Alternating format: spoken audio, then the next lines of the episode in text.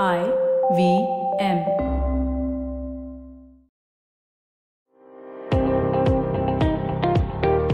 Welcome to All Things Policy, a daily podcast by the Takshashila Institution. We are a bunch of policy nerds based in Bengaluru, and we like bringing fresh perspectives to Indian affairs and Indian perspectives to global affairs. So grab a cup of coffee, sit back, and join us for today's chat. Hello and welcome to another episode of All Things Policy. I am Pranay and today I have with me Sarthak and we are going to discuss this idea about how to do more global manufacturing in India. Now there is this idea that people are now calling this term gated globalization the whole idea being that as a result of what's happened because of COVID 19, it is going to exacerbate this idea that global supply chains should have more redundancy and they should not be so overly dependent on one country, which is China. So the whole idea is uh, that all these companies will start looking at alternate countries, alternate locations where they can do some part of their manufacturing, so that if there is a repeat of an incident which stops their access to China, they can use these uh, other alternate supply chains. So that was the aim, and then the, there, there's an opportunity arising out from there that given that if there is some relocation of the supply chains from China, can India make use of that, and can India transplant some of that to its own areas? So to discuss that with me, I have Sarthak. Hi, Sarthak. Hi, Pranay. So Sarthak, let's begin uh, with this. This idea is not uh, new, right? There are other countries also which are trying to take advantage of this fact that we need to have more redundancy in uh, global supply chains. Can you give a few examples of that? Yeah, so yeah, this is not something new. China has a very significant position in the global value chain. And because of this present pandemic outbreak, uh, what we witness is companies are finding it difficult to source intermediate goods. They are finding it difficult to source final products as well. Different countries, they are now trying to diversify their supply chain. So, for example, Japan recently announced that if any Japanese Japanese company is shifting its base from China to Japan, they will be providing some sort of financial assistance. And if they're shifting their base out of China, not only to Japan, then also they will be providing some sort of financial assistance. So they have announced a $2.2 billion for that. Uh, one thing, uh, Pranay, I would like to point out this is, as you had also mentioned, that this is not something new. This thing has been going on for a while. I mean, even mm. before uh, the COVID 19 outbreak, uh, because of the US China trade war, back then also some companies had been trying to shift their base they had been there had been discussions for that. In fact countries like vietnam had targeted had were able to acquire some of these companies back from china. So it is something not new and this this covid-19 outbreak has intensified uh, this thing. Right. That's uh, true the one more important reason for this was the increasing labor costs in china itself. So there was a need from that angle as well. Given that labor costs are rising, can countries uh, can companies shift to countries which have slightly lesser labor costs, and that's where countries like India, Vietnam, etc., have an opportunity. And just to give an idea about China's role in the global manufacturing uh, system, China exports around 2.7 trillion of manufactured goods that's like almost the entire GDP of India, right? So that's what they manu- uh, export every year in goods. And uh, if we can uh, assume that over the next three years, about 25% of this, that is around 0.7 trillion, might go outside China, if we assume that. And if India even sets its sight on capturing just about 20% of this 0.7 trillion opportunity, uh, we can add up to 4 to 5% of uh, India's GDP, you know, so that's like significant benefit and we are not even counting the multiplier effects. So this becomes, this is the reason why this particular opportunity is an unmissable one and something that India should concentrate on. And on top of that, uh, because of this uh, outbreak, we have realized that a lot of our sectors are dependent on China for their imports. And if we are dependent on China and we do not uh, diversify the risk, if we do not develop our own capacities, uh, again we might face the same problem. For example, uh, if you look at the automotive sector, specifically the auto component sector, 27% of our imports is from China. If you look at the pharmaceutical sector, 65 to 70% of our APIs, the key ingredients, the raw material for our drugs, imported from China. 45 50% of our consumer durables, they're imported from China. Also, our energy sector, specifically the solar power sector, uh, again, heavy dependence on China. So, not only there is an opportunity, it might also be a situation that it might also be a, a thing that we have to do, we are compelled to do. Right. Yeah, and uh, I'm sure this is something similar that many other countries are facing uh, not just India, because uh, China is such a dominant player in manufactured goods, it has great comparative advantage there. So all these countries are trying to find out mechanisms to build more resilience and uh, not be taken aback by shocks like they have been in the current instance. So we talked about what Japan is doing. Now let's shift the focus to India. So what should India be doing, Sarthak? Let's discuss a few ideas that uh, India can actually implement in order to take uh, advantage of this opportunity? See, first thing, I mean, we need to change that perception that is there for India that we are not an investor friendly destination. There are different kind of uh, hurdles, regulatory hurdles, etc. We need to somewhere work around that. We need to address that.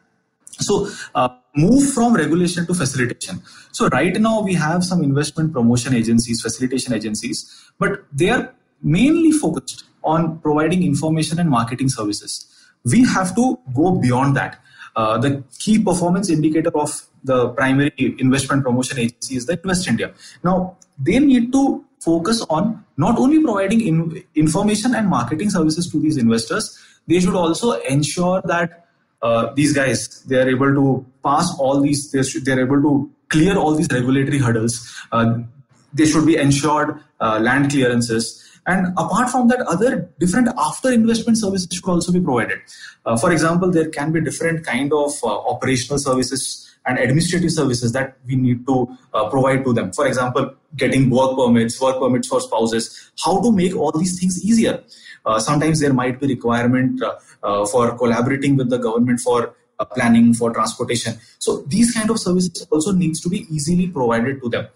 Some some operational activity also equally important. For example, providing different kind of utility services, power and all these things. Mm-hmm. Very very important for investment. So the investor should come. The other things, other whatever requirement is there, should be directly provided to them through different mechanism. These promotion agencies can charge a fee for that, maybe a part of the total investment percentage of that investment, but this should, all these things should be provided to them. Right.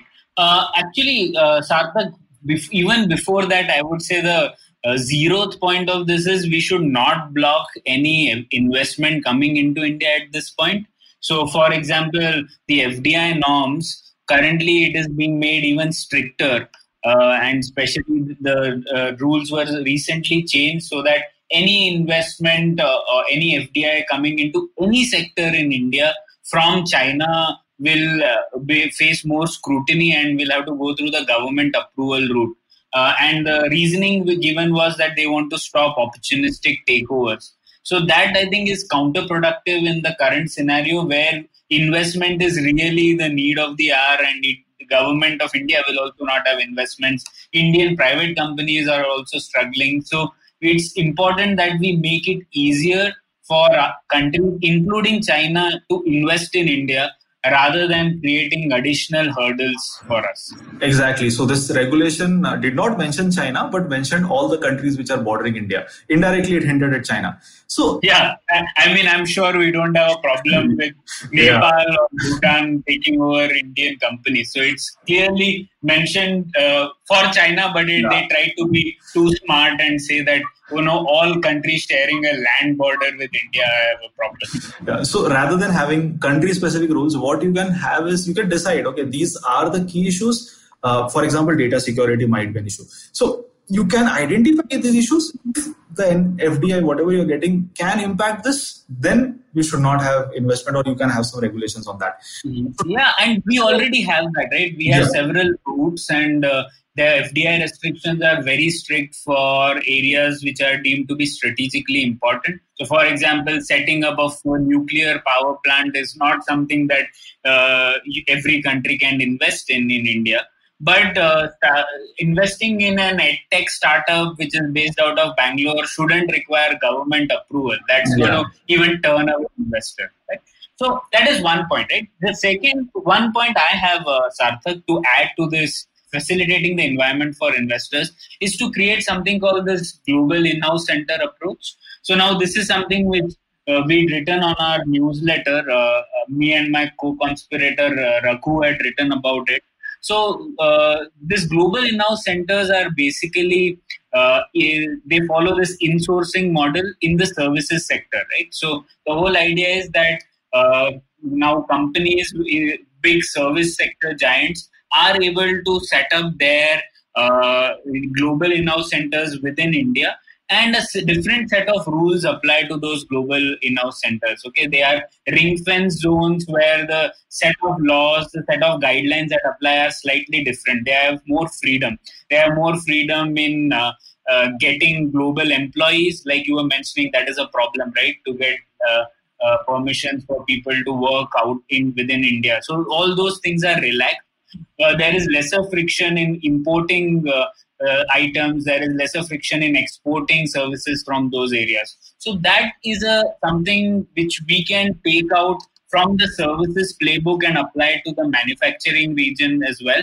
And we can create ring zones where global manufacturing companies can also work under a set of guidelines which frees them from this wide array of uh, very a- antiquated uh, economic and labor laws which exist. So this is actually mentioned by Arvind Panagariya also in his recent book uh, India Unlimited, and he talks about this creation of autonomous employment zones, uh, where all powers to frame laws of economic engagement will rest with the local administration.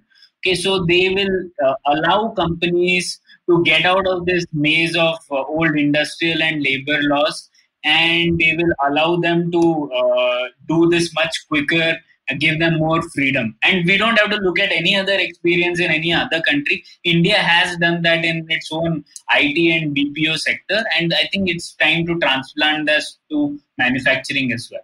Speaking about uh, laws and guidelines, uh, one another challenge we face in the Indian context is policy uncertainty. Now, mm. there might be an MOU at present with the state government, and maybe the government changed.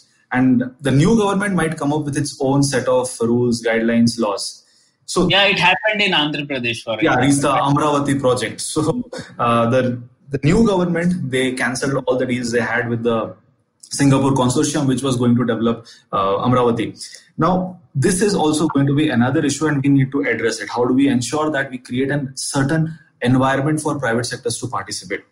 Now, this uh, is something again controversial, and uh, one thing that we can possibly think of is uh, governments when they are state governments specifically when they're asking for investments or whenever they're signing the MOUs, uh, they should be ready for international arbitration in case there is any dispute. The, the present mechanism of uh, enforcement of contracts uh, takes a lot of time. On an average, some three to four years at least to resolve these kind of disputes. Our courts are not uh, good enough or they do not have the bandwidth to resolve these things. So, uh, since it prevents investor from uh, taking a call to invest in India, we possibly need to improve investor confidence and maybe we can go ahead with these mechanisms like international arbitration. Yeah. So uh, that's an important point, Sarthak, because uh, yeah, the, there is policy uncertainty, uncertainty in grievance redressal, uh, which really turns away investors. So, for example, I think Swaminathan Aiyar had a very good article where he was talking about how when investors try to uh, set up investment into India, the risk is actually not India's. In India, we have this feeling that oh, if they if a Chinese investor is setting up things in India, it will be a security risk for uh, our country. But uh, he writes that given the policy uncertainty and the uh, whole lot of arbitrary rulings that we've had, the ac- actual risk belongs to the investor, and they are taking the huge amount of uh, risk in doing anything with respect to India. So we need to set that balance right. And one way to do that is to address this uh, problem of uh, judicial uh, uh, mechanism. So, like we had the case with Vodafone, we had retrospective taxation and things like that, right? So, in order to move away from that, what India can do is to agree that uh, when such contracts happen, those, uh, let's say, state X uh, agrees for a contract and RFP by another company, a global manufacturing giant, that contract will be arbitrated under uh, uh, international uh, by an international arbitration court. Uh, the laws that are applicable uh, will be Indian laws, but they will be adhering to uh, international, agreeing to arbitration under international court. So that can help sort of lessen the investor fear which currently exists. Yes, exactly. And uh, what do you think about the land and labor reforms that is required? One of the major criticism is uh, again uh, we haven't had land reforms. Acquiring land is a major hurdle. Uh, labor reforms are also something which has been in the back burner for a while now. Yeah that's true sarthak. I think labor reforms will be a tough challenge in the current environment uh, given that labor reforms essentially means making hiring and firing of people easier, but it will be a politically different thing to sell at this point. Uh, given that there is a situation of unemployment. But I think uh, labor is still not the biggest problem in India, given that the labor costs are still low. So, if you are a global manufacturing giant and you want to move uh, your base away, you would look at the labor costs, and those labor costs are still low uh, in India. So that is fine. But the other, the bigger problem is the land. Uh, right. So, Sarthak, what can be done about the land? Uh, so, so before we go to land, one thing uh, related to labor. Uh, hmm. labor costs are definitely much less as compared to China. Uh, but one thing has to be pointed out that we have a huge pool of population who do not have the right skills for the market. So this is something that we need to address. Uh, maybe we'll be not able to address it in the short term, but in the medium term, we have to address it. The first thing that we need to know is what is the extent of skills our labor force has. Then only we can build on the incremental skills. So skill data, skill statistics is very important, and we have to find ways by which we can promote skills. And we have been providing skills through different government mechanisms, different skill development schemes have been there, but they have not been very successful.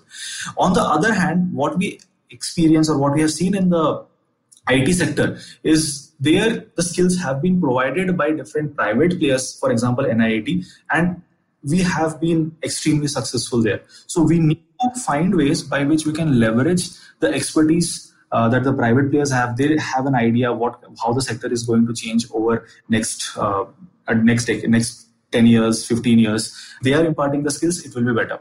Now coming to the land uh, land acquisition issue. Now, again, it is not something which can be resolved immediately, but one of the medium term solution can be uh, states acquiring land banks or they creating land banks. Now, at present, what happens is states will sign MOUs, state governments will sign MOUs with private players, investors, and when they would have signed the MOU, they would not have the land with them. So they will say that, okay, we will provide you or we will facilitate acquisition of 100 acres of land or 1000 acres of land but though that amount of land will not be ready so mou you have signed but you then go ahead with the process of land acquisition and you face different hurdles. And there have been instances the most prominent being posco where they tried for some 10 years and they could not acquire land and finally they had to exit. And because of land acquisition hurdles there are many stalled projects as well. So one way we can possibly uh, resolve it is states start pulling the land. Uh, even before you are getting an investor try to acquire whatever land is there maybe non-arable land. Wasteland and so you have that thing with you. You have a portfolio of land with you. Whenever there is a private investor you can give them this option that okay these are the possible land banks. These are the land banks where you can invest. And it's up to the investor. Right. That is that will help uh, again in uh, removing this uncertainty which exists about land and given our past experience. Uh, the next point, Sarthak, is about clearing some supply chain bottlenecks. So again, our uh, logistics chain is quite inefficient and inefficient, inadequate physical infrastructure. Uh, we also have very stringent local sourcing norms. So these create like really uh, problems in the supply chain constraints. So uh, what we can do in on that is something we can discuss. So one whole idea is about making movement of goods easier within India itself. So for example, China has deregulated uh, transport by moving away from checkposts and the permits regime. So uh, India is moving towards that with with, with GST, etc. But we are still not there. So we need to rely on uh, self-declaration by assessees and you know use that to uh, make it easier for us to move goods within the country. So we, this will be required for all global manufacturing companies, right? Let's say they have uh, a new setup in Sanand in Gujarat and they need to transport it to a port. Uh, we need to tra- transport it to JNPT in Maharashtra. We need to be able to uh, go do this movement from Gujarat to Maharashtra in a much quicker manner. So that's why this uh, making movements of goods within India is important. The second one is slightly uh, difficult to do in a short time, of course, which is improving the physical infrastructure itself. So, improving logistics network, maybe improving our ports, our port handling capacity is pretty poor. So, that will take some time, but uh, there can be some commitments made on that front. The third one is something which we can do immediately, and that is transitioning to a low import duty regime. So, this is slightly counterintuitive uh, so we might say that we want all global manufacturing to happen in India and they should also source everything that they want from India as well. Now, that is not going to happen under the current circumstances. So, uh, global firms which move out of China already have an optimized uh, global supply chain of, uh, you know, their suppliers of intermediate goods. So, they are unlikely to change all elements of the supply chain together. So what we can do is reduce import duties such that they can continue to buy from across the world while manufacturing in India. So uh, you know we don't need to restrain buying from abroad in order to uh, get them to make in India. So we can also sign a trade agreement with US, Japan, and ASEAN countries uh, to transition to a lower import tariff regime and that will give confidence, uh, optimize the supply chain for global manufacturers as well. Exactly, Pranay. You have rightly pointed out all these three things that needs to be done when it comes to supply chains. And uh, few things I would like to point out. See, when it comes to ports, our capacity is uh, cargo handling capacity in the ports is quite low. Uh, very few of them are efficient. If you look at the top 50 ports, uh, the effic- if you look at the top 50 ports in terms of efficiency, only one port from India is there, the JNPT port. And mm. uh, if you look at uh, the air cargo handling capacity, that also is something we lack. And air can air cargo handling capacity is also important, specifically for uh, goods which are low volume but high in value, uh, specific medical devices and all these things. So, uh, air cargo handling capacity and port facilities. Uh, air cargo dwell time is very high. for some of our airports, it can be in terms of days while in some international airports it is in terms of hours two three hours so we need to improve on all these things also we have to ramp up our warehousing facilities even if you have road networks we need to invest in the logistics sector. So one example is uh, have multimodal logistic paths. This is something which the government has also been considering. They have started it but we need to accelerate it further. Right. Yeah, that's true, Sarthak. One more thing from the geopolitical angle that India can do is uh, to use the current uh, geopolitical environment to our economic advantage. So, for example, there is the US China confrontation, which looks structural and might continue. So, and there is a, a formation called the Quad, uh, with Japan, Australia, India, and the US. Uh, currently, it is somewhere half military, half economic, not going anywhere.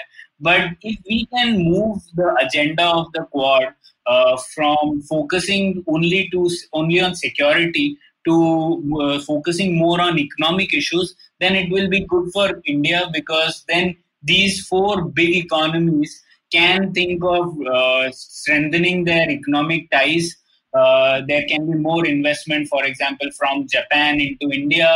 Uh, India can supply labor to Japan. So there are a lot of opportunities which can open up through this political route of the Quad, and then it will help all these countries in the sense that it will uh, build resilience to Chinese uh, supply chains as well. That is one more way that India should look ahead.